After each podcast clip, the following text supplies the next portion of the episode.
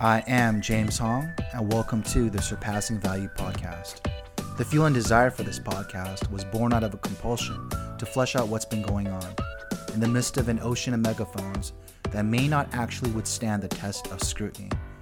As a signpost theologian, I will do my best to filter out the impurities and point people in the right direction. For this episode, I wanted to explore some philosophical arguments for God. As one might imagine, this is a colossal topic. So, what I'm going to be attempting to do, as really I attempt to do in just about every episode, is to really just give you the cookies. I'm going to give you the briefest of flyovers and then hand to you what I believe to be the most persuasive as it relates to philosophical arguments for God. To begin with, I want to say Christian philosophers and or philosophers who happen to be Christian have a divide as to what method is either the most persuasive or even mandated. That is an entirely separate issue and I don't want to get you bogged down by it, but it but it's worth bringing up now because it will be relevant in the later portion of this episode. Understanding that this episode is devoted to the arguments themselves, let's go ahead and start off with some. I'm going to give you several arguments for God, but leave you with what I believe to be the most persuasive and attempt to justify my position on that. The first argument I want to present to you is the Kalam cosmological argument for God. The Kalam cosmological argument for God. Kalam is spelled K A L A M. The Kalam cosmological argument for God could be summarized in its rudimentary parts as the following Number one, whatever begins to exist has a cause. Number two, the universe began to exist. Number three, therefore, the universe has a cause. Let me say that again. Number one, whatever begins to exist has a cause. Number two, the universe began to exist. Number three, therefore, the universe has a cause. According to the Kalam cosmological argument for God, that cause is what we call God. William Lane Craig, who is a Christian philosopher and apologist, he's the one that's popularized this particular argument and has has added his own nuance to it and it goes on to make the case that the cause of the universe is a personal god as opposed to an impersonal one and the rationale behind that gets a little bit more technical so I won't be going into that I do find, however, that this argument in its rudimentary parts is pretty compelling since everything we know of has a cause. And in fact, it's hard to think of anything as not having one.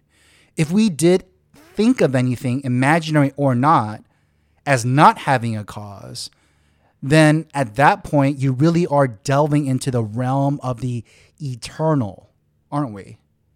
To give you an analogy, if I were to concede that the Big Bang Theory of the universe is how the universe as we know it came to be, and that prior to that, the actual Big Bang, there were gaseous material floating in space and that just existed. What existed prior to the Big Bang? If you say, well, all the material that is necessary for life today, my, ne- my next question then becomes, well, where did what was necessary for all of life today come from? What existed before that? What existed before space to come into being? Even given all the preconditions for an atheistic universe, the answer I've always gotten is some form of, well, it always existed. And do you know what that sounds like? That is just an AKA for eternal. And that sounds pretty religious, doesn't it? But what choice does atheists have? Again, I'm not assaulting the atheist. I'm, I'm stating logical conclusions. And don't get me wrong, I've heard other answers to explain away the concept of eternality from a materialistic standpoint, aka always existed, but it's never amounted to what I would categorize as a good answer. If you are honest and unbiased, the atheist is left with blind faith. And I call it blind faith because there's no actual evidence that the material necessary for the universe has always existed. Always existed being an AKA for eternal. But even then, the atheistic universe needs to be dressed with religious garb. In other words, for the Big Bang Theory to work, it needs to borrow capital from a theistic worldview. If you want to go deeper into the Kalam cosmological argument for God, I would point you towards William Lane Craig over at Reasonable Faith. The next philosophical argument for God that I found compelling is an age old one that I've found to really have stood the test of time. We've all heard this argument in some way, shape, or form. The technical term for it is the teleological argument for God. The teleological argument for God, aka the argument from design. If you've read some form of this argument, it was probably from William Paley and it was called the watchmaker argument. The watchmaker argument. It goes something like the following If you found a watch outside an isolated cornfield or some other remote part of the world, you would naturally assume that someone made that watch despite you finding it in a remote area, as opposed to the watch just naturally, spontaneously, and randomly coming together to form a watch over millions of years. You wouldn't entertain the possibility of disorder to order. You wouldn't entertain the possibility of random metal pieces working as levers and pulleys to come together to form a designed unit that has a specific purpose that also accords with the sun and the moon. You would think to yourself that someone made that watch and that person has the requisite level of intelligence to do so, and some other person in possession of said watch must have somehow dropped it where you found it or that person is the same person. Either way, there is creative and intelligent design behind that watch.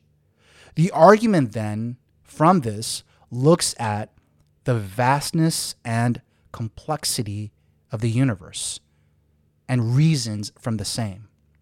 The vastness and complexity of the universe. Regarding the vastness of the universe, to illustrate this point, did you know that previous estimates used to put the number of galaxies in our universe at 200 billion?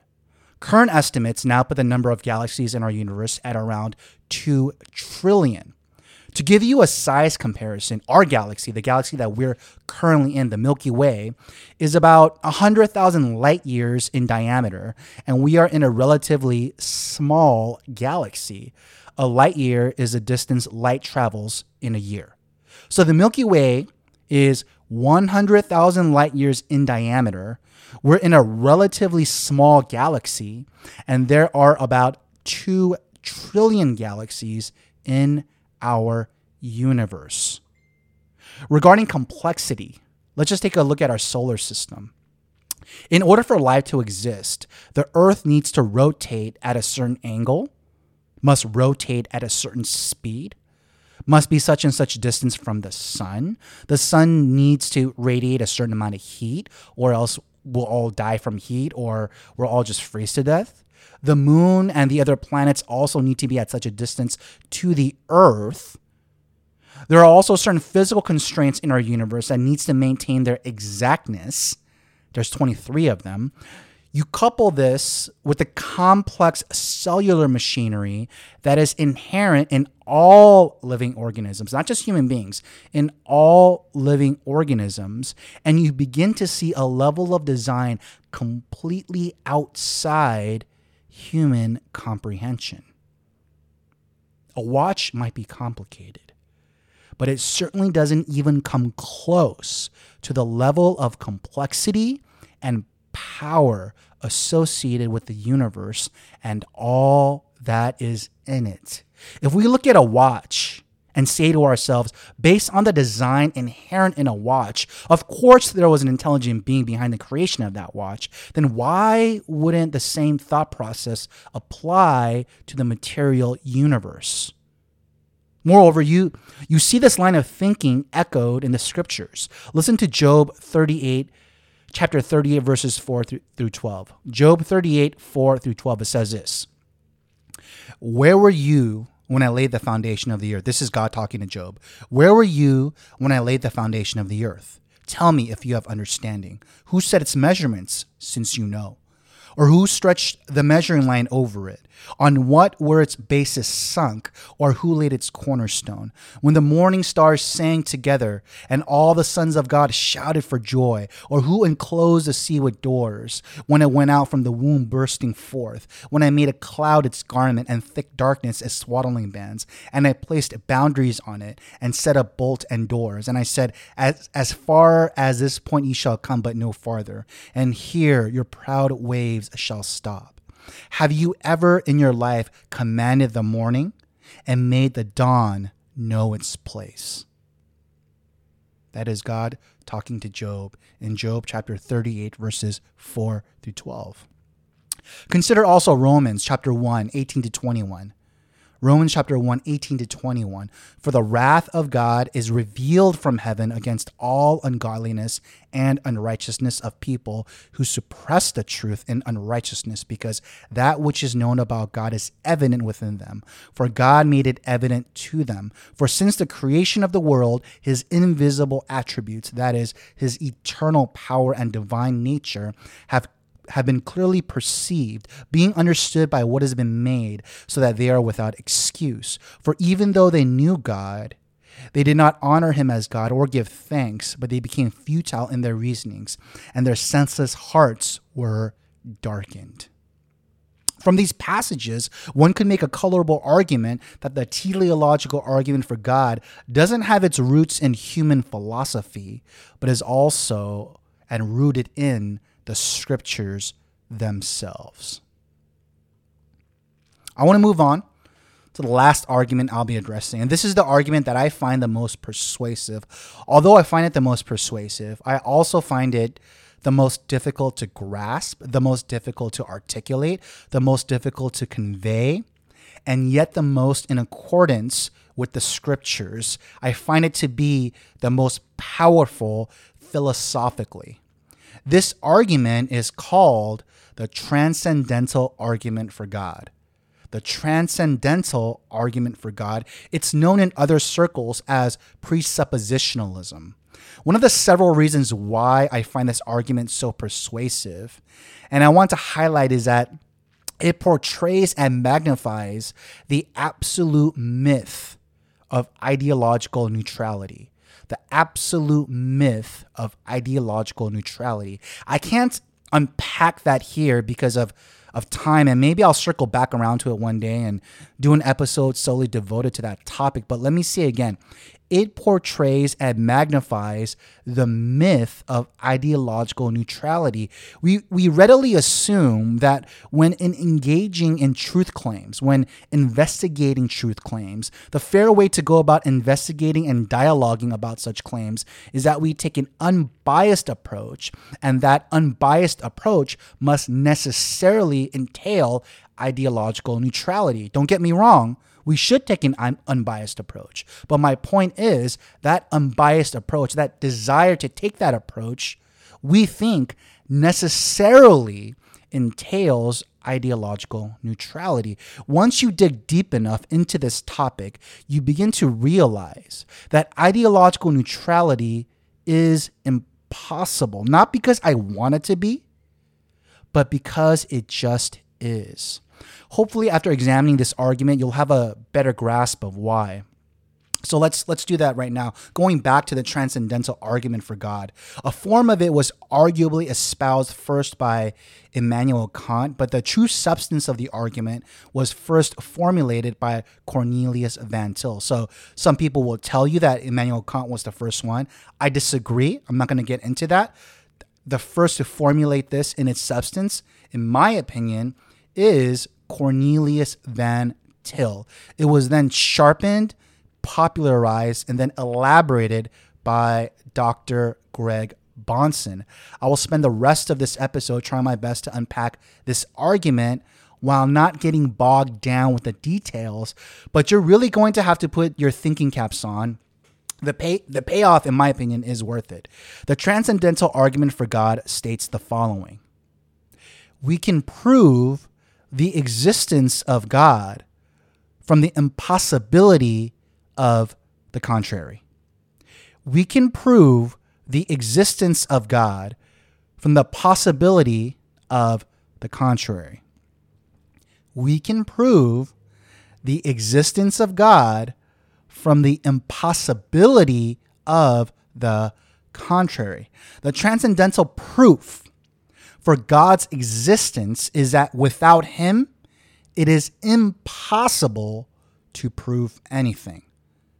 The transcendental proof for God's existence is that without Him, it is impossible to prove anything. The problem is, if we're going to speak about the proof of the existence of God, because of the impossibility of the contrary, that calls into question the very nature of the evidence that is going to be proposed to show such impossibility.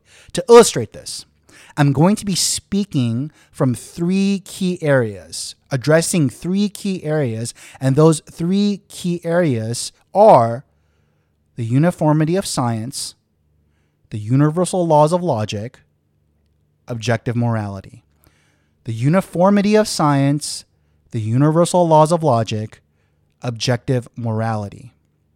Here's an example of what I mean by that.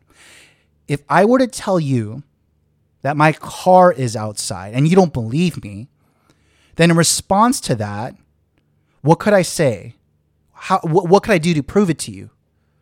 What do you think will resolve our question, our dilemma? You just go outside to verify whether or not my car is parked on your grass, right? It's observational. A car is a material object observable by the naked eye. So if you if you have a genuine question about whether or not my statement is true that hey, my car is parked on your grass, all you do is get up and go and look at your grass and see whether or not my car is there.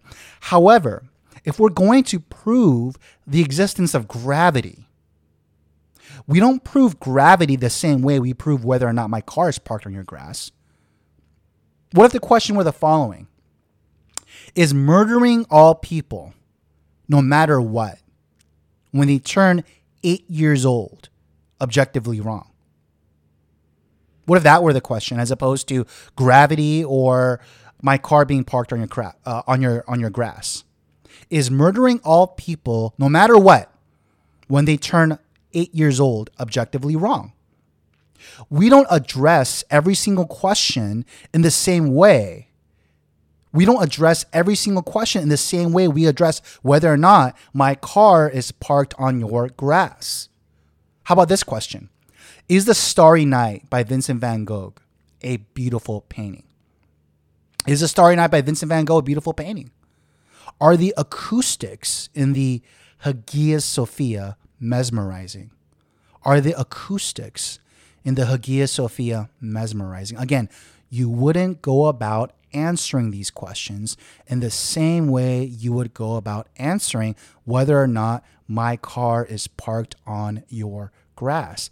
The reason you don't is because different questions naturally call, fairly and naturally call for a different set of criteria to answer those questions. You don't say the Starry Night is a beautiful painting because merely because you see it. You don't say the acoustics in the Hagia Sophia are great merely because you hear it. If any of you listening are familiar with philosophy, we are now beginning to delve into the realm of epistemology and metaphysics. Epistemology and metaphysics. If you don't know what those words mean, don't worry about it. That's okay. I'm going to try to break down what I'm saying into very small pieces. They're fancy words, but don't be fearful of fancy words. If we are then going to engage in a debate about the existence of God, the factual criteria that is going to be employed to, ha- to have such a discussion is crucial and, yes, even foundational to our discussion. Undoubtedly, we're going to agree that the use of logic and reason is going to be paramount to having such a discussion and engaging in such an inquiry. Here's the thing though why does the atheist or other non Christian theist get to presuppose the universal laws of logic? Why do they get to presuppose that? Now, that might seem like a silly question to the vast majority of laymen out there. However, this is a righteously investigated question by those in the philosophy community, especially those who focus on the nature of logic. The reason being is this if, in the eyes of the materialist, the only thing that is real is what you see with your eyes, and everything that exists went, went from a state of disorder to order, then why are laws of logic universal? How do you know what they are? How do you know they don't change and stay constant? For the Christian, the reasoning is simple. Our God is a God of order, and the universal laws of logic reflect who He is. This is His world, He created it. The universal laws of logic reflect Him. Again, this goes to my earlier point that the existence of God is proven by the impossibility of the contrary. For the for the atheist and the other non-Christian non Judeo Christian theist, how do you prove the universal laws of logic or that the laws of logic are universal? You need another vehicle to resolve this dialectical inquiry.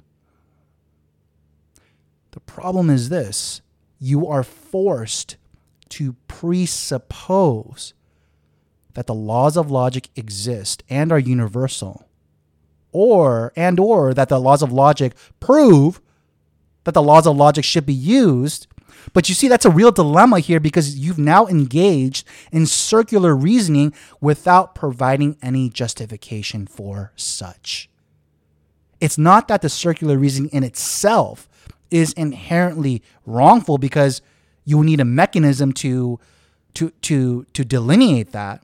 But my point is you haven't provided any justification for such circular reasoning to be accepted for the Christian, for the for in the Judeo-Christian worldview, the universal laws of logic exist because it reflects who God is.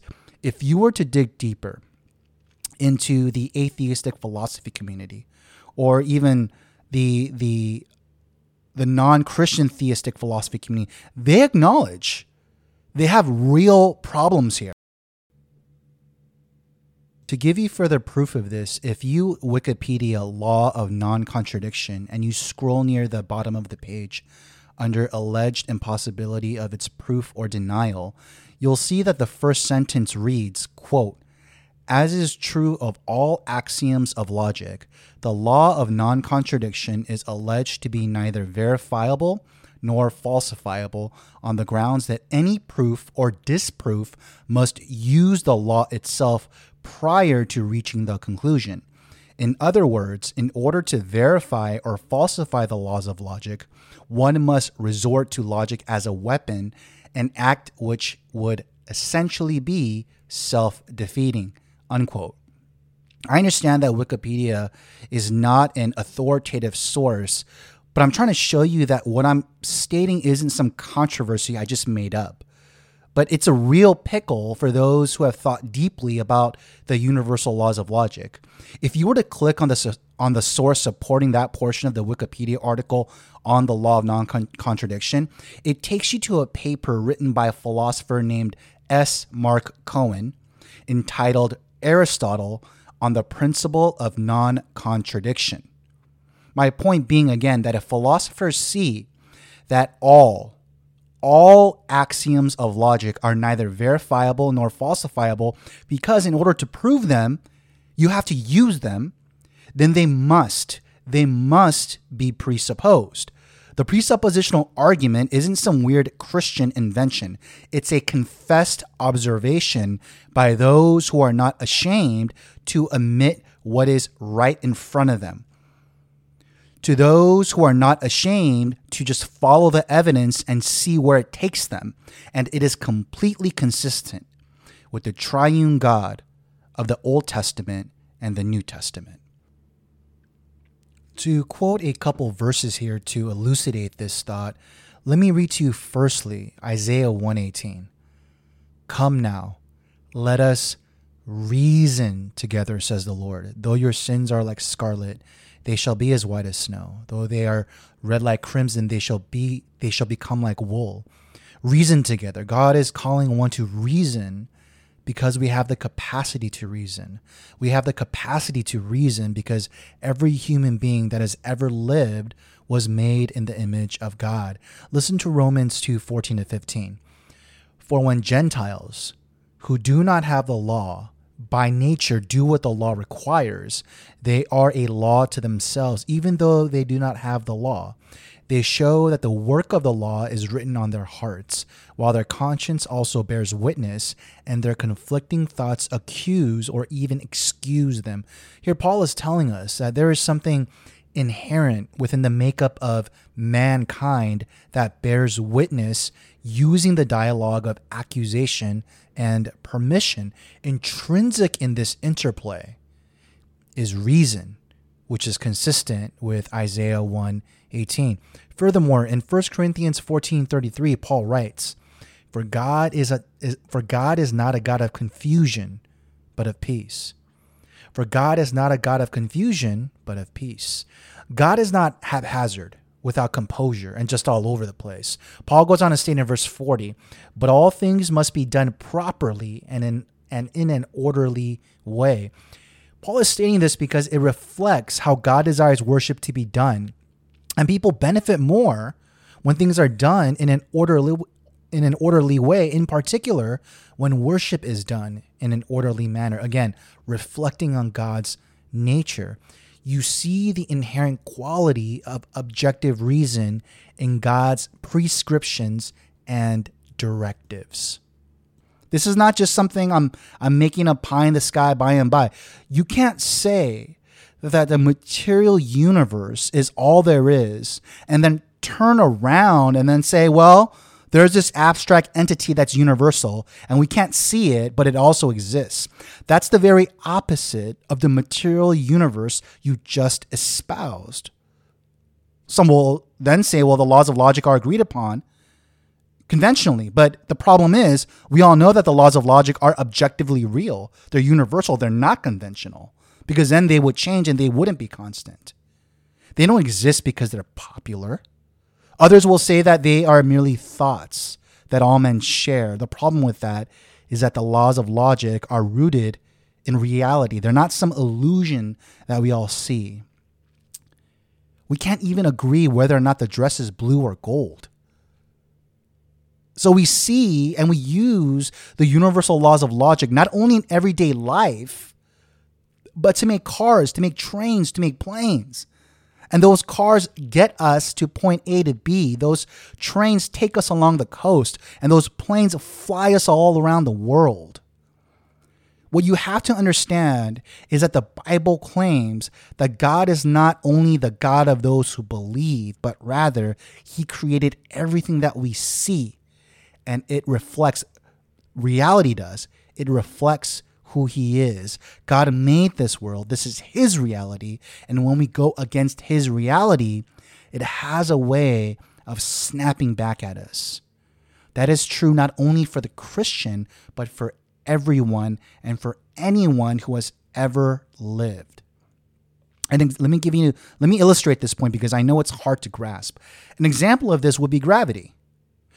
Try not believing in gravity. It's not something you can see, but try not believing in gravity. Try jumping off of a story. You won't get very far. Again, science is uniform and it behaves with a high degree of certainty.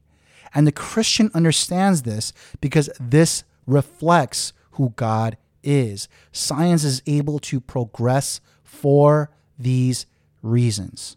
The great philosopher of science, Thomas Kuhn, K U H N, K U H N, understood this. And to the extent that it matters, I don't think he was a Christian. Christians have no problem presupposing this, and contrary to popular perception, it is not anti intellectual to presuppose such notions because the existence of all things, including this conversation, is proven by the impossibility of the contrary, namely, a universe that exists without the Christian God. Revelation is greater than reason precisely because reason is born out of revelation. Competing worldview claims, then, when examined at their roots, have their conflicts resolved by perceiving the impossibility of the contrary. My point is maybe still hard to grasp. And so I'm going to try to bring it together with this with this last example because I think what we're talking about here um, we don't really grapple with it as much. But then when we do, when we do grapple with this next example, it is something we deal with routinely, and that is objective morality.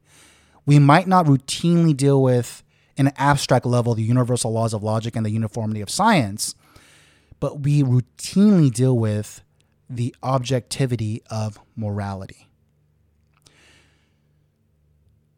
There are things, there are some things that are always wrong, even when an entire culture, even when the entire world says differently. Is that not true? Don't we agree that morality is objective? There are certain crimes certain conduct, if I were to articulate, even if the whole world agreed it's not wrong, because morality is objective, we would agree that it's wrong. If everyone in the entire world got together and made a statement declaring that all eight year olds, regardless of any other factor, should be put to death. Again, not based on anything they did or said, but merely because they are eight years old. Even if the entire world said that's okay, we would say that it is still wrong. We would agree that morality is not based on convention. If you disagree, that's fine, but you're saying, whether you like it or not, that morality is based on, if you say that morality is based on convention, then by logical implication, Nazi Germany was fine, Pol Pot was fine, Kim Il sung was fine, Mussolini was fine, Stalin and Lenin were, were, were good dudes. But nobody would say that. Nobody would say that. And does nobody say that because morality is based on convention? Or is there something we see to one degree or another that speaks to us in our conscience and tells us that morality is not subjective and based on convention. It is objective, it is fixed, it is constant. We might disagree on the we might disagree on the perception of it, but wouldn't it be correct to say that morality is objective and we should be doing our best to ascertain what it is rather than meting it out for ourselves? For the Christian, to define morality as objective is simple. Morality is a reflection of the Judeo Christian God. Morality is a reflection of who God is. That's why it is objective, fixed, and constant. It is immaterial. We can't see it but it is still objective. It is still there. And all the convention in the world, the entire world, all of mankind agreeing that it is something else wouldn't change it. Everybody has inherent value because everybody is made in the image of God and nothing we could do could change that. So even if the whole world says murdering eight year olds is good, it is not good because morality isn't based upon convention, popular opinion, or other subjective changing whims. It is based on God who never changes and who has absolute authority. And we live in His world. This is His reality. And when you violate this objective morality, it inevitably has a way of snapping back at you. It might not happen as swiftly as gravity, but it will inevitably happen. Try sleeping with a married man's wife and see what happens. Try committing to a life of stealing and see what happens. Try lying to everyone anytime you want to get out of a sticky situation and see what happens. You will feel the effects of it at some point and maybe even right away. You cannot see morality, but it is still objective. It is a reflection of who God is. Just like the laws of logic.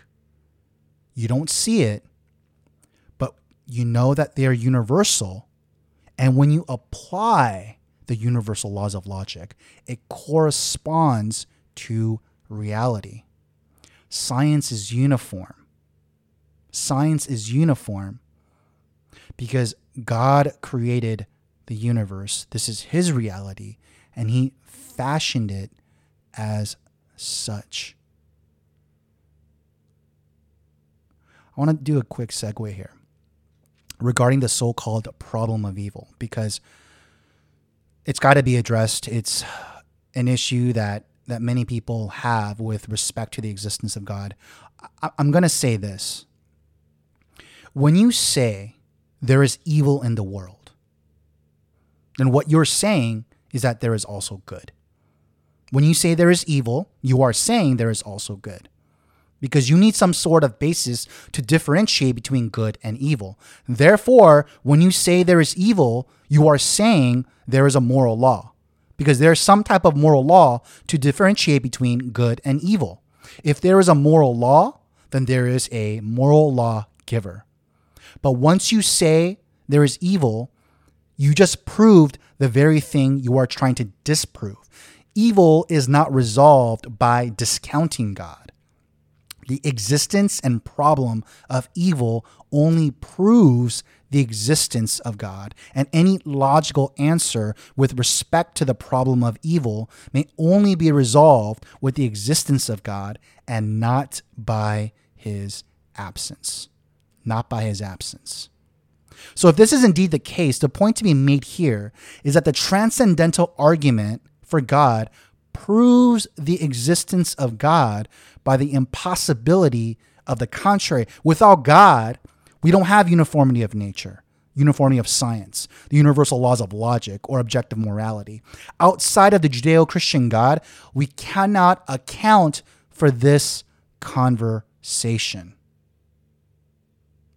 I want to keep illustrating this.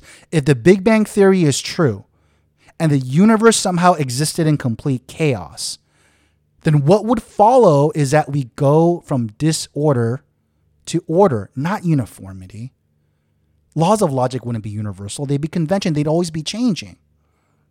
The atheistic, the atheistic universe cannot account for a universe where the immaterial laws of logic apply everywhere in the same way on the same plane of thought it certainly doesn't account for objective morality. You don't see a council of monkeys ordering civilization against cannibalism. Some monkeys just eat other monkeys, and for further development of that, just see episode 3. The transcendental argument for God rightly hits you in all the right places, and that is the very foundation of all that we know and see to merely assume objectivity in immaterial space when you claim to only believe in the material is disingenuous, arbitrary, and unfounded. The atheist must admit that he is being religious and he's taking quite on faith the immaterial universe that he is so vehemently trying to deny, or else just admit that the laws of logic are not universal, They might not exist. They might be just convention. There are thought patterns within our head that morality is not objective. So what so might makes right, and you cannot logically decry some of the greatest injustices that have occurred throughout history. David Hume's skepticism of science, wherein he states that there is no rational basis for expecting the future to be like the past, in which case science is based simply on convention, or if you will, habits of thought. Admit that David Hume was right. Admit that Thomas Kuhn was right. Again, these men were not Christians. David Hume, Thomas Kuhn, they were not, as far as I know, they were not Christians, but were honest philosophers who saw the implications of a purely materialistic universe. But for the person who takes the Bible as the Word of God, there is open to that person an extraordinary amount of evidence that even certifies that person's belief, that bolsters it. When that person reads in the scriptures that God is kind to all, even to those that do not believe, that he sends the sun and the rain on the righteous and the unrighteous, that he gives common grace to all, that he created the world with a certain objective reality that we see. Individuals learn about societies that try and repel against this moral reality, and they see what happens when they do that he fashioned the universe in a way that is consistent with who he is, as God himself claims to be a God of order. Moreover, we see that God at times either suspended or intervened in his own creation, the natural laws that we see to demonstrate his power and his kindness. Jesus of Nazareth showed a sampling of this suspension to demonstrate his own claims to deity and we go through this reality experiencing the profitability that comes with obeying him, whether it's through the realm of science, logic, or morality. To drive the point home again, it is only the Judeo Christian God that has shown himself to be this way. And that is why the transcendental argument for God only works for the triune God of the scriptures. It is not merely a theistic argument. The triune God of the scriptures is a different God from every other religious text. The existence of God is proven by the impossibility of the contrary. 1 Corinthians chapter 1, 18 to 20 states it like this. For the word of the cross is foolishness to those who are perishing, but to us who are being saved, it is the power of God, for it is written, I will destroy the wisdom of the wise, and the understanding of those who have understanding I will confound. Where is the wise person? Where is the scribe? Where is the debater of this age? Has God not made foolish the wisdom of the world? Thanks for making it to the end. I'll continue to try to make the journey worth it. To him be honor, glory, and eternal dominion. James Hong out.